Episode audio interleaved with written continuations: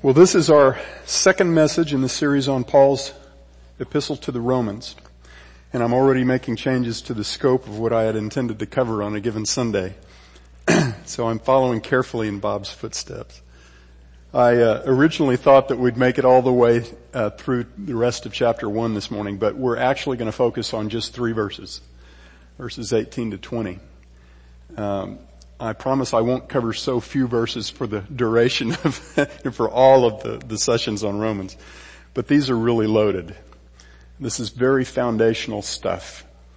And, uh, and it's important that we get it in order to, to understand where Paul goes through the rest of, of this uh, marvelous epistle. As we saw last week in verses 16 and 17 of Romans chapter 1, Paul presented the theme of the entire letter. And the, the core theme of this book is that in the gospel of God, which is the good news concerning Jesus Christ, the righteousness of God is revealed from faith to faith. We said that means that at every instance in which a believer exercises faith in God, God declares through that faith His righteousness.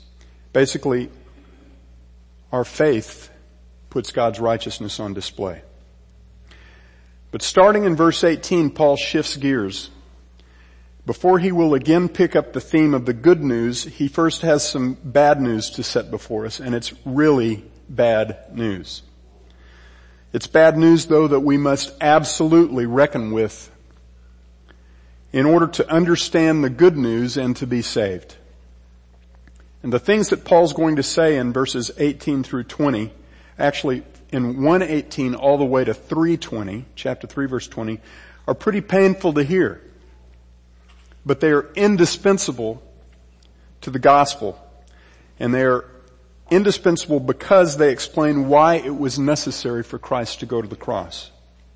Now, I believe very strongly that unless you buy into Paul's argument between verse 118 and 320, which is all negative, that you cannot be saved. And Paul is about to lay out for us a forceful and compelling argument that every man who has ever lived is in desperate need of a righteousness that can come only from God. And he begins to prove that universal need of all mankind in the verses that we'll look at this morning. And here's where we're going to go. It's actually a fair amount to cover in just three verses. First, God's wrath revealed against men. We'll see that God's wrath is revealed from heaven, that it is directed against our ungodliness and unrighteousness. And then also in verse 18, at the end of the verse, Paul will declare why it is that we deserve God's wrath. And it is because we suppress the truth in unrighteousness. Then in verses 19 and 20, he'll explain what that truth is that we suppress. He'll explain that it's the truth about God, about His attributes, His power, His nature. And then He'll declare that that truth is evident, that it is clearly seen. It's, it's not, it's not hidden. And finally, we'll talk about a modern illustration of the kind of truth suppression of which Paul is accusing all mankind in this passage. First, Verse 18, God's wrath revealed against men. In verse 18, Paul presents a summary statement, which is the basis for everything that he's about to say all the way from that verse to chapter 3 verse 20. And in this summary, Paul sets up a little word play to get the reader's attention. The play is on the word revealed. He had just said in verse 17 that in the gospel the righteousness of God is revealed from faith to faith. Now he says something else is revealed. He says the wrath of God is revealed from heaven against all ungodliness and unrighteousness of men who suppress the truth in unrighteousness. So Paul's argument has moved away from talking about God's righteousness revealed to talking about God's wrath revealed. And he says that that the, the, the uh, location, if you will, from which God's wrath is revealed is from heaven. Now that may seem like something we can just move past quickly, but it's actually a very loaded phrase to say that God's wrath is revealed from heaven. Anyone who's read the story of God's judgment, for instance, against Sodom and Gomorrah, will have a pretty vivid concept of what it means for God's wrath to be revealed from heaven. In Genesis 19 verses 24 and 25, it says, Then the Lord rained on Sodom and Gomorrah brimstone and fire from the Lord out of heaven. That's, that's an interesting repetition. The verse starts by saying that Yahweh, uh, the Lord rained down fire and brimstone on Sodom and Gomorrah, and then that same verse ends by pointing out once again the source of the fire and brimstone. It's from the Lord, out of heaven. God did it, of that there was no doubt. But when He did it, nobody even so much as saw Him. All they saw was the fire and brimstone that came down out of heaven and toasted everything on the ground. See, the transcendent holiness of God in contrast to man is manifested throughout the Bible in this very simple distinction between God and men. Men dwell on earth, God dwells in heaven. In our own sinful state, we cannot be where God is, and we cannot even fully see Him. If we did, we would die. The psalmist makes the same connection in Psalm 76 verses 7 and 8. Thou, even thou, art to be feared. Who may stand in thy presence when, when once thou art angry? Thou didst cause judgment to be heard from heaven. The earth feared and was still. In Exodus chapter 20, the chapter that contains the Ten Commandments, right after God gave the Ten Commandments to the people through Moses, the people cried out. and They said to Moses, please don't let God talk to us anymore from heaven. Because his voice and everything about that whole experience, the fire and smoke on the mountain, the earthquake, the lightning, the thunder, the trumpet blast, everything was too fearsome for the people of Israel and they didn't want any more of it. So the people asked God to speak to them through Moses instead of directly from his throne in heaven. Now, they could relate to Moses because Moses was a man like they were, but they couldn't endure these manifestations of their invisible, all-powerful God. And this reaction by the Israelites is actually used by God in Exodus 20 to make an important point. A very important theological point. Because God says that Israel would be utterly foolish to make idols in the form of any created thing precisely because they could not see the God who was speaking to them. In Exodus 20 verses 22 to 23, the Lord said to Moses, thus you shall say to the sons of Israel, you yourselves have seen that I have spoken to you from heaven. You shall not make other gods besides me, gods of silver or gods of gold you shall not make for yourselves. By the way, later in Deuteronomy 5, this same point is driven home. That it makes no sense to create an idol in the form of a created image when you cannot see the one who's, who that idol, whom that idol is supposed to be representing. You can't comprehend him. When God spoke from heaven, his people rightly feared him. Because while they could see the forceful and undeniable evidence of his hand, they could not see him and they could not comprehend him. So in Romans 1.18, Paul says, the wrath of God is revealed from heaven. Paul will go on just a few verses later in Romans 1 to talk about the utter foolishness of idolatry, just like Moses did in Exodus 20. So there is a connection here in this idea of God revealing himself from heaven.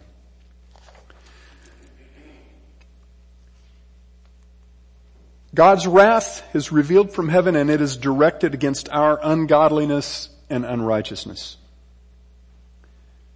So Paul says that in contrast with what he had said in verse 17 about the gospel demonstrating the righteousness of God, the wrath of God is revealed uh, against our unrighteousness. God is perfectly righteous. Men are woefully unrighteous. And throughout scripture, the essence of that which provokes God's anger or wrath is our violation of His righteous and holy character. God is holy, we are not. Now some may look at the wording in verses 18 and 19 of Romans 1 and think that Paul's not talking about all men, he's just talking about some who are really ungodly. But we'll see in the next few weeks that Paul will dispel any such notion. In fact, he'll dispel it pretty quickly in this chapter. Before coming back around to the good news, Paul is going to explain that every man's mouth is closed before God, that we have no defense and we are all helplessly accountable to Him precisely because no man is righteous as God measures righteousness. And our unrighteousness brings upon us the wrath of God. Also in verse 18, Paul explains why we deserve God's wrath. What is the nature of our unrighteousness? And he says, the wrath of God is revealed from heaven against all ungodliness and unrighteousness of men who suppress the truth in unrighteousness. Now I want to first key in on that last little prepositional phrase, in unrighteousness. There is a powerful relationship between what men do with the truth that God has revealed and what kind of people they are. Truth matches up with righteousness and untruth matches up with unrighteousness. In other words, there is a powerful and inevitable relationship between doctrine and morality. Bob was talking about this uh, when we met Wednesday morning. It's a very important point. And the rest of this chapter will proceed to lay out first the failure of men's doctrine, of their belief. And then it's going to lay out the failure of personal morality that characterizes all of fallen mankind and is reflected in their depraved behavior because of what they believe. Untruth always leads to unrighteousness. Now let's talk about what this text means when it says men suppress the truth. This is a central idea here and it's very important that we get it. We are not merely calloused or unreceptive to the truth of God. In our sinful condition, we suppress the truth of God. The Greek word for suppress actually has the connotation of clinging very tightly to something. It's the same word Paul uses in a positive sense in 1 Thessalonians 5:21 when he tells the Thessalonian believers to hold fast to that which is good. He's going to go on to say in the following verses in Romans 1 that God has made certain things known about himself, universally to all men. But here in verse 18 he declares that men not only do not accept that truth that God has made known, they actively hold it back. Instead of men laying hold of the glorious truth about God in order to submit ourselves to that truth, we gang tackle the truth in order to suppress it, to keep it from seeing the light of day. We don't just reject the truth, we systematically do battle against the truth. And you don't have to look very far to see this mindset in action. We'll talk a lot about that at the end of this message. In verses 19 and 20, Paul then goes on to explain what he means by this indictment of mankind in that he tells us what is this truth that men suppress so vigorously. He says, the wrath of God is revealed, verse 18, from heaven against all ungodliness and unrighteousness of men who suppress the truth in unrighteousness. And then he says, because that which is known about God is evident within them, for God made it evident to them. For since the creation of the world, His invisible attributes, His eternal power and divine nature have been clearly seen, being understood through what has been made so that they, men, are without excuse. Alright, let's break that down. He said the truth that we suppress is that which is known about God. And by the way, when the Bible talks about truth, that's always what it means. The world has this, that we throw the word truth around and make it meaningless and trivial. The only truth that God acknowledges is, is the truth about Him.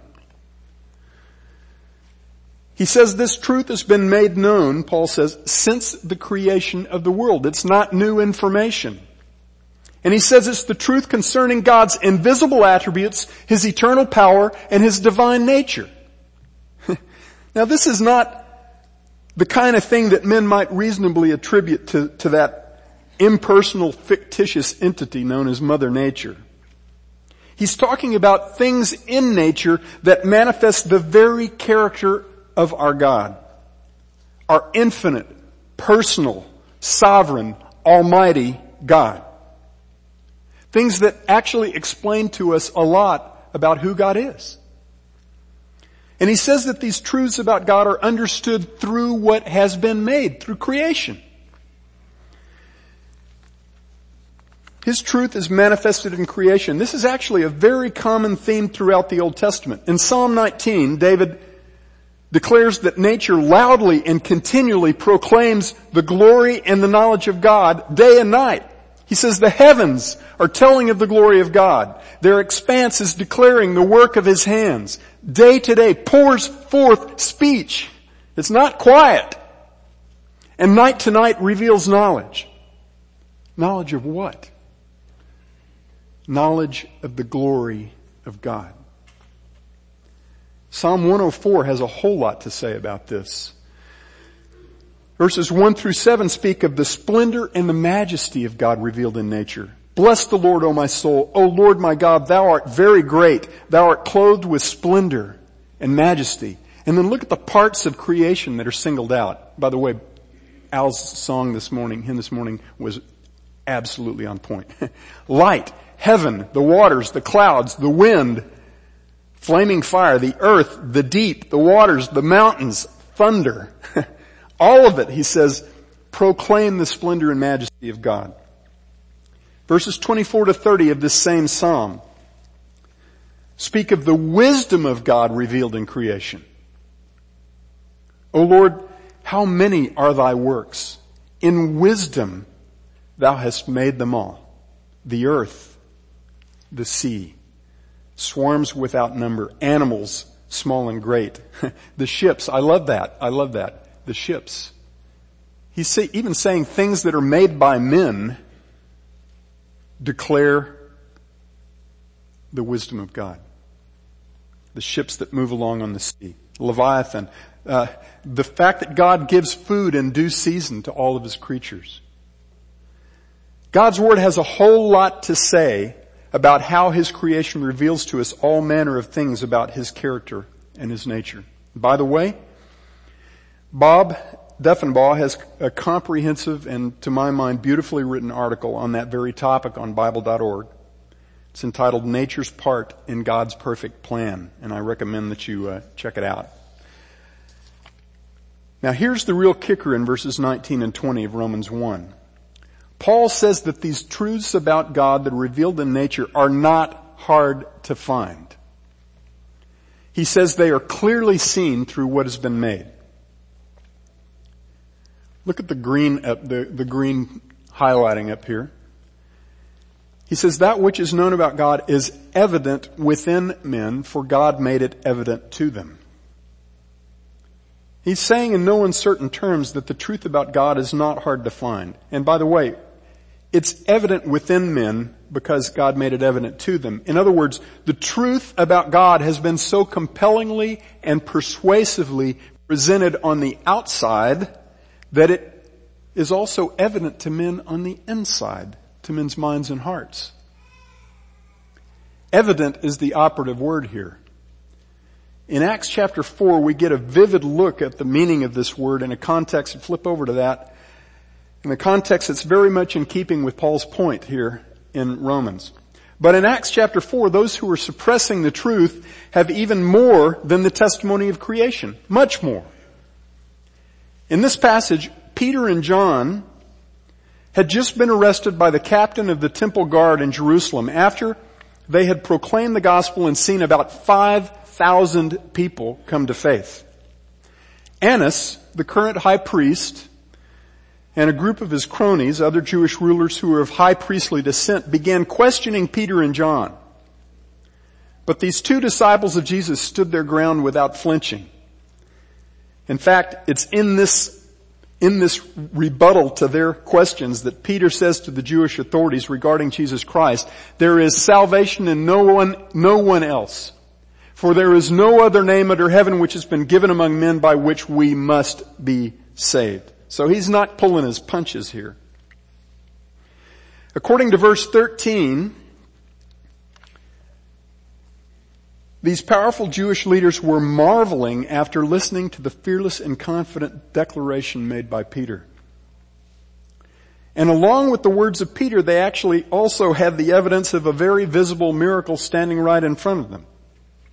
They had just seen a man who had been lame from birth, lame for over 40 years, healed through Peter at the temple gate called the, the beautiful gate. And upon healing, uh, upon being healed, the man had been leaping around and praising God for everyone to see, and, and it caused quite a, quite an uproar. Everybody was talking about it.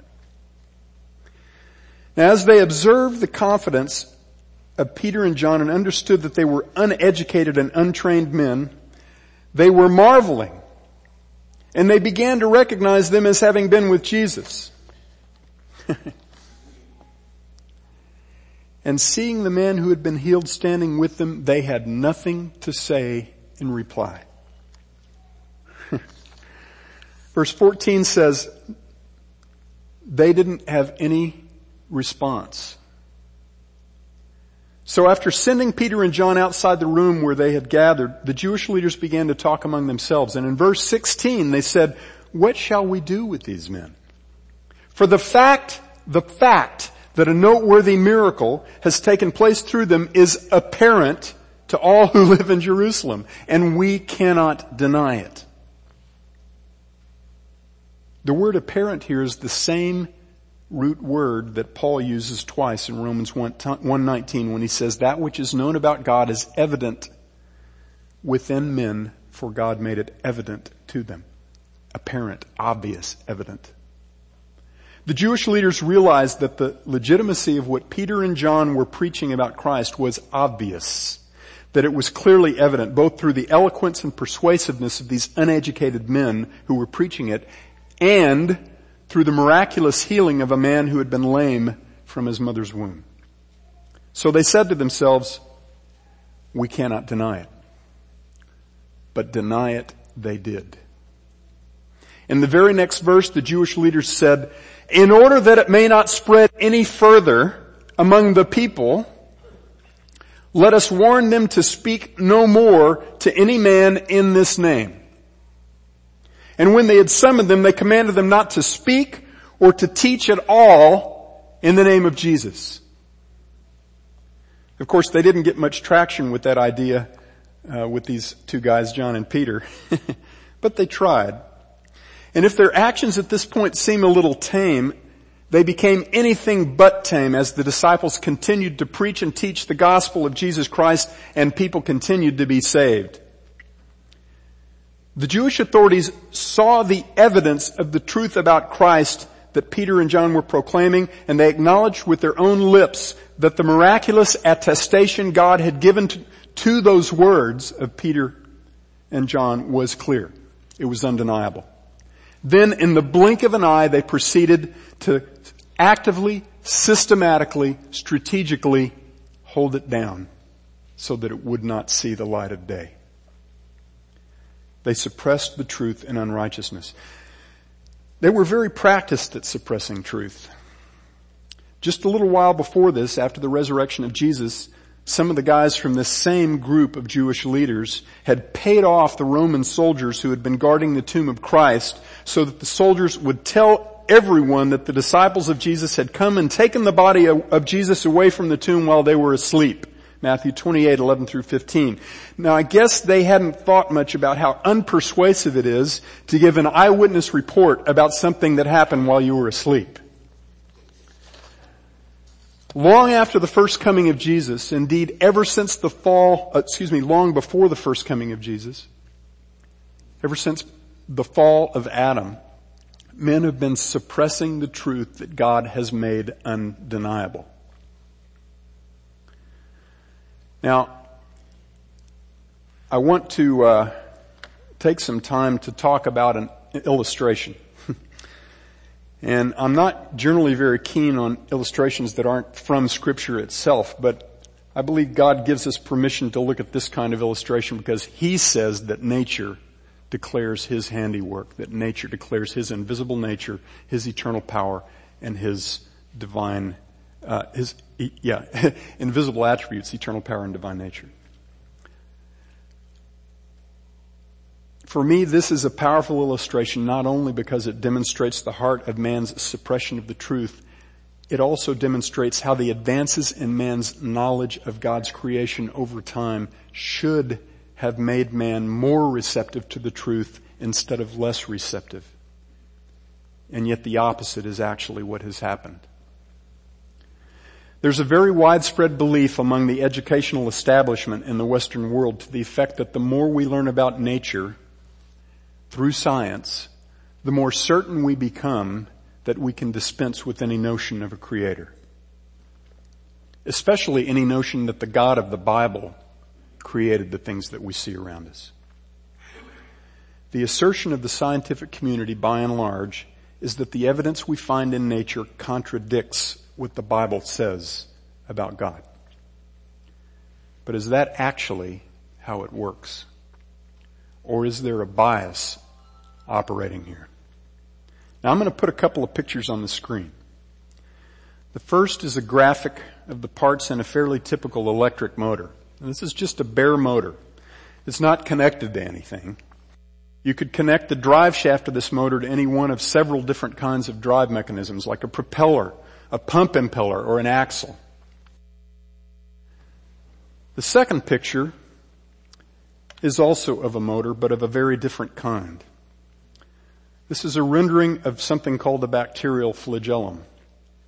And if you know the controversy surrounding this little guy, don't worry, I'm not planning to try to hash out the elaborate arguments between the evolutionists and the intelligent design folks about irreducible complexity and all that, even though I've studied those arguments in considerable detail. I'm going to keep this very simple because I strongly believe that it is at the simplest and most foundational level that this argument about intelligence is settled. This that you see up here is the biochemical motor that drives a microscopically fine hair-like propeller to give locomotion to a single-celled bacterium like E. coli. E. coli are among billions of digestive bacteria that live in our bodies to help us process the food we eat. And no, that's wrong. It's trillions. This motor isn't made up of cells. Those aren't cells you're looking at. It's part of a single celled organism. It's made up of over 40 different kinds of proteins and its entire structure is defined at the molecular level. This tiny structure has all of the key components that you find in an electric motor created by men. It has a stator, an outer ring that doesn't move but that generates a, a circular flow of protons to turn the inner core of the motor which is called the rotor. It has a drive shaft to transfer the motion of the rotor to the propeller. It has bushings to make sure that that drive shaft rotates smoothly and doesn't wobble around. And it has a propeller. The diameter of this little motor is about 20 to 40 nanometers. A nanometer is one millionth of a millimeter, and a millimeter is about that big. So we're talking really small here. I pull out a hair, I got a little bit of one. Y'all see that? of course you don't. Mine are getting skinnier by the year. A human hair is about 100,000 nanometers in width. So you could put a few thousand of these little motors into a space equal to the cross section of one human hair. Now the second motor, the one that occurs in nature, that man had nothing to do with, is actually a good bit more sophisticated than the first one, the one that men made. This tiny motor operates at something in excess of 10,000 RPM and it can reverse direction in a quarter turn. in a fraction of a second to enable the bacteria to move around quickly and with great agility. The direction switching of this motor is governed by changes to proteins at the molecular level in response to the presence of food chemicals like sugars that exist in the digestive tract. In other words, the single-celled digestive bacteria are able to seek out and move toward nutrients that they exist to digest. And the way they move is by means of this little motor and propeller. Scientists have been studying this motor for almost 40 years. Since 1973. And there's a lot about it they still don't have a clue about. In 2003, a molecular biologist at Harvard named Howard Berg published an article titled The Rotary Motor of Bacterial Flagella in which he said the following, We know a great deal about the structure of the flagellar motor, but not very much at the atomic level, the atomic resolution. We know a great deal about the motor function, about the fuel that powers the motor, which is actually acid that's secreted by the bacterium itself. About the torque that it can generate at different speeds and what controls the likelihood that it changes direction. However, we do not know how the motor actually works. That is the details of what makes it go. or how it manages to, manages to shift abruptly from forward, counterclockwise rotation, to reverse clockwise rotation. But then the, the writer adds this confident assertion.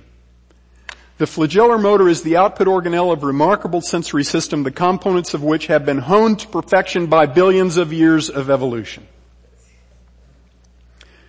That article was written 10 years ago. So after the first 30 years of the 40 years that scientists have been studying this motor, they were still in the dark about what makes it run or how it manages to change directions. In just the last few years, further research found that it actually uses a very responsive biochemical clutch to ensure that when it changes directions at such fast rotation speeds, it doesn't shear off the propeller. But they still don't know with any precision how it works. And they're nowhere close to being able to reproduce it, even with 40 years of painstaking reverse engineering by some of the finest scientists in the realm of biochemical research. But what they do know with great certainty is that it is the product of billions of years of evolution and definitely not the product of any kind of intelligence, right? Now all of that, all that we've talked about doesn't even scratch the surface of the thousands of pages of rigorous and esoteric scientific detail that has been written about this little motor by scores of scientists who are all infinitely smarter than I am. And there's been a very long and very convoluted debate between the two parties that's even shown up in courts on the one hand, you have the neo-Darwinists who say this motor is the product of time, chance, mutation, natural selection, plus some as yet not so well defined forces in nature that help propel the evolutionary process in such a way that you can end up with complex systems like this.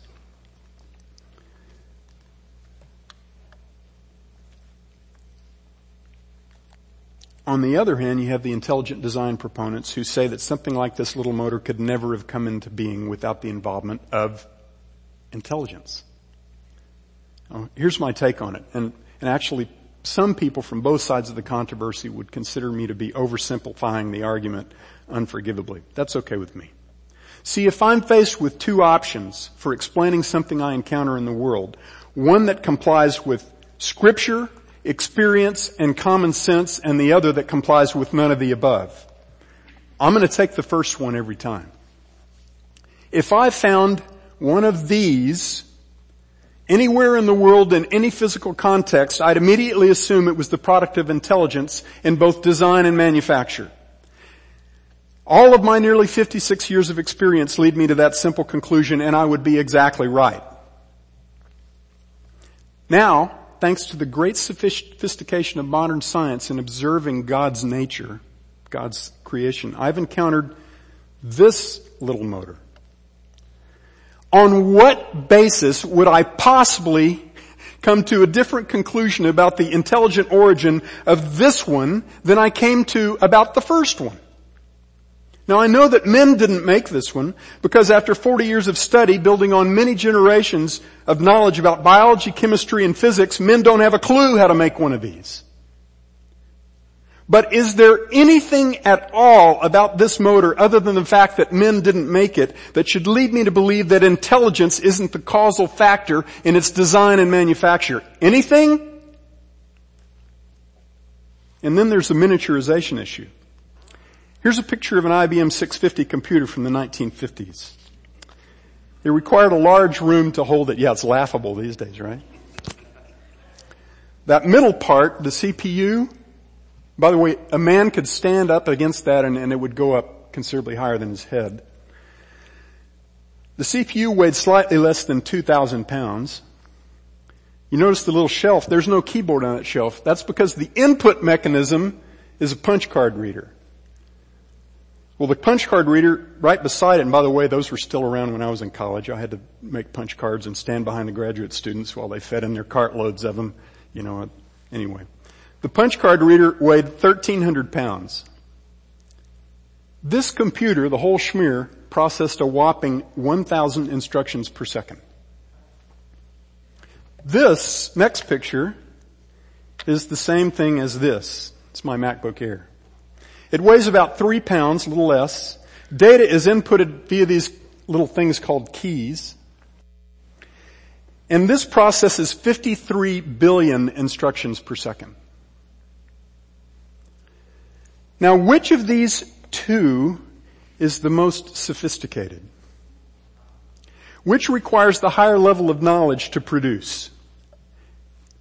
You see, making really small things perform complex functions that bigger things can perform is called miniaturization. And the reality is that going from big to really, really small or going from big to really, really big requires more knowledge than the original moderately sized version of the same device that performs the same function.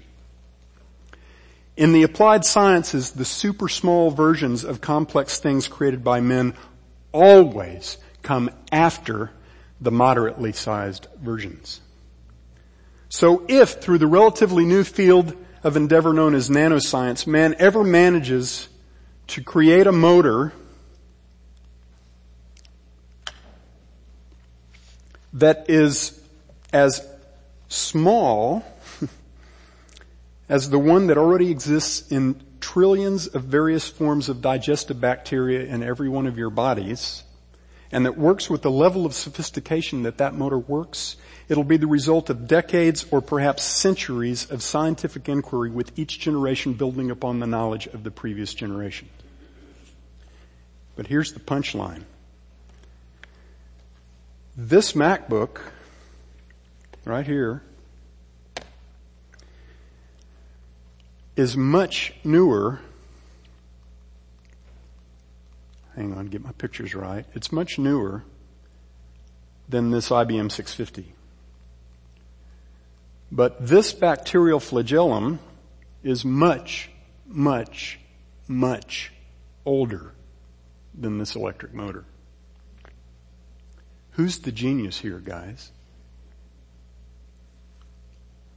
Romans 120. Paul says, since the creation of the world, God's invisible attributes, His eternal power and divine nature have been clearly seen, being understood through what has been made so that men are without excuse. When I look at this amazing little mechanism, or at any of a myriad of, of other amazing things that I can actually see without an electron microscope, my spirit cries out to God's creation itself and says, preach it. This screams out to me that the intellect, the divine genius of our God shows us to be nothing but rank amateurs when it comes to designing and creating. And by the way, the supernatural intellect, the divine genius of God isn't something you can touch or directly see. So it seems to me it fits into Paul's category of invisible attributes. Even though we can't get our hands around it, the brilliance of the mind of God is stamped on every atom of every created thing that we see and of every created thing that we can't see because we're not smart enough to see it yet.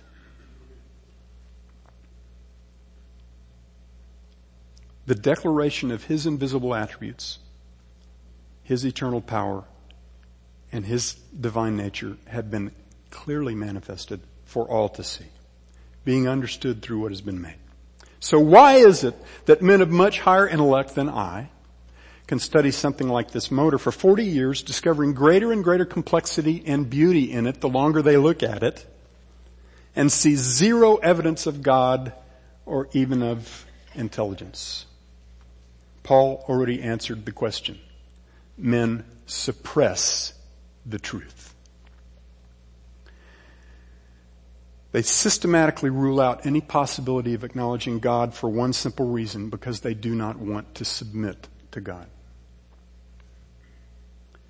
But Paul says at the end of Romans 1:20 that that doesn't work out so well for mankind. He says that because we have suppressed the truth that God has made so clearly evident, we are left without excuse. And he'll go on to make it clear that this suppression of the truth of God darkens the hearts of men and leads to all manner of depraved, sinful behavior. Every instance of which condemns us in the eyes of a holy God. Now lest we Christians pat ourselves on the back and say we could never be so blind, we need to realize that apart from the grace of God, we'd still be right there with the geniuses who see no intelligence in nature. Paul's indictment in Romans 1 applies to us all. If you don't think that's where Paul's going with this, then stay tuned until we get to chapter 3. You'll leave no doubt. Professing to be wise, we'll see next week, all men became fools and exchanged the truth of God for a lie. Now how is it that men's eyes get opened to that which is clearly evident about God when they start out so blind?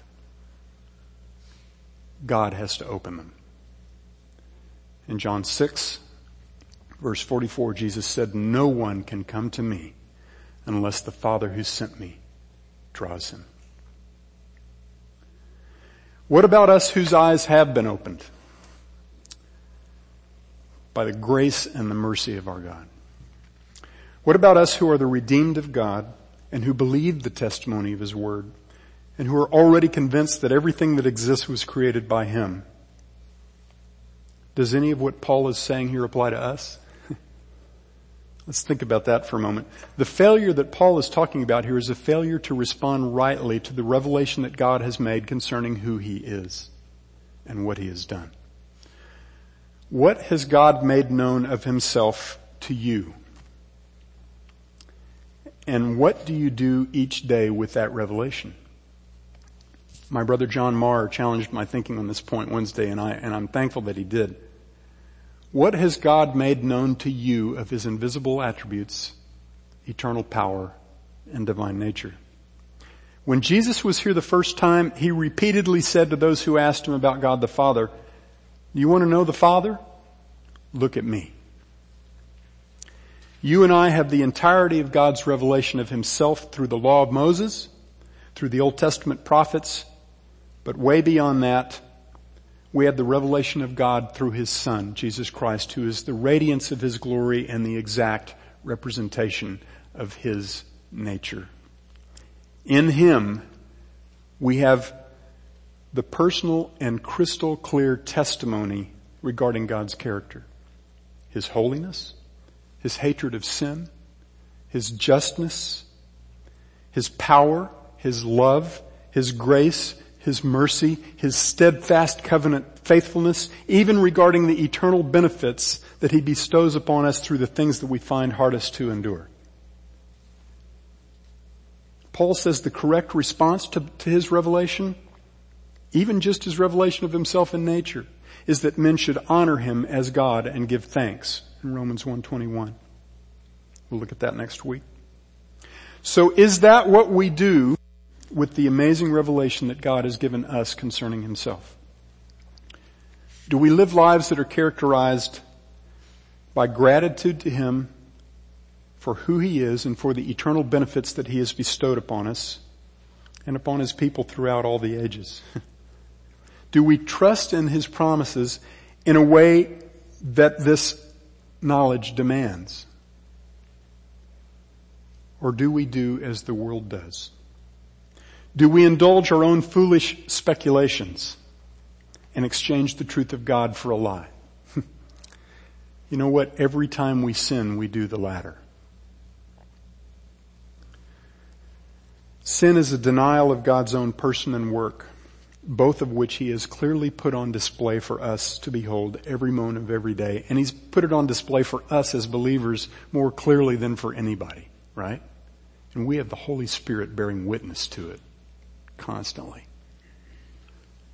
When we go through our days in anxiety or depression or despair, we are denying the truth of God that has been set before us as believers more clearly than before anyone else.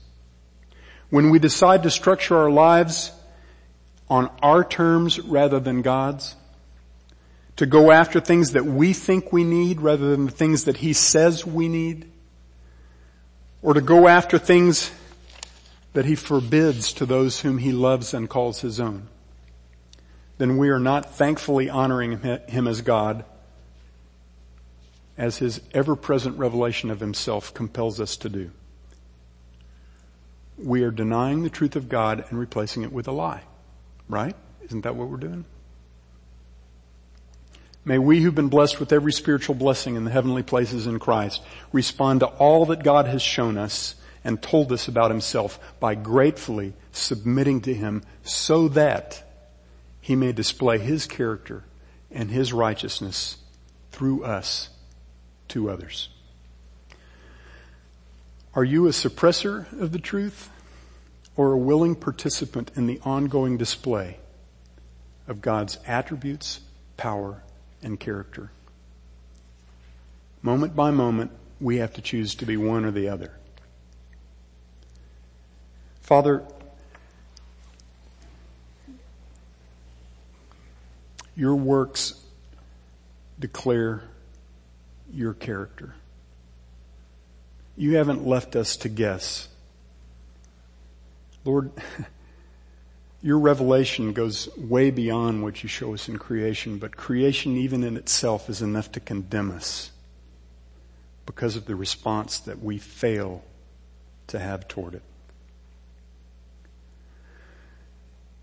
And Lord, you've revealed so much more to us through the person of Jesus Christ even through your word.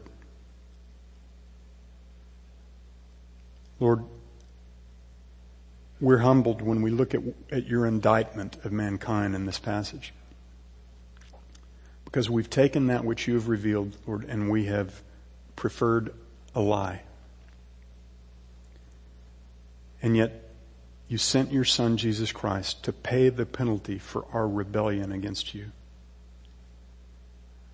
And then you work by your Spirit to convict and convince us that we are lost and dead in our sins, that we cannot bring about a righteousness in ourselves that meets your standard. And we are utterly dependent upon you to save us. And then save us you do. Through the work of your Son on the cross, the one perfect sacrifice.